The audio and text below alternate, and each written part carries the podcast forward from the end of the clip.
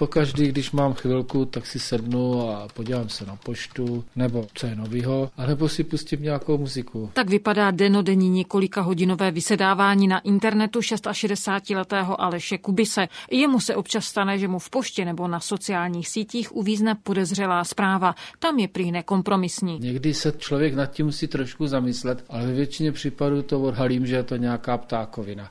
Ale někdy není udán zdroj jo, a tam člověk nad tím musí trošku zauvažovat. Stává se to, bohužel, zneužívá se toho. Co s takovými zprávami? Uh, pryč s něma.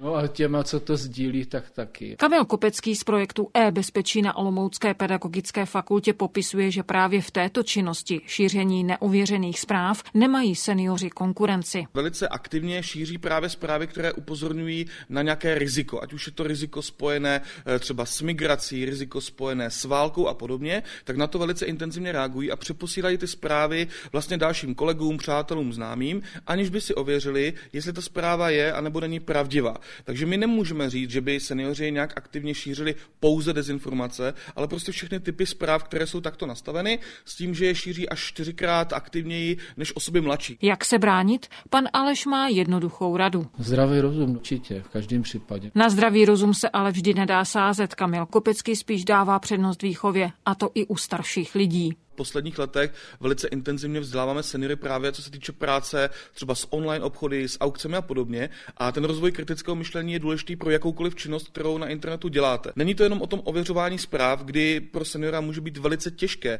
ověřit si vlastně původní zdroj informace. Nicméně rozvoj kritického myšlení a vůbec mediální gramotnosti, to je vlastně jeden z nejdůležitějších prvků rozvoje vzdělanosti v celé populaci. Výzkum mapoval problematiku rizikové virtuální komunikace od loňského října do konce konce prosince a to bezmála na 11 z těch respondentech. Z Olomouce Blanka Mazalová, Český rozhlas.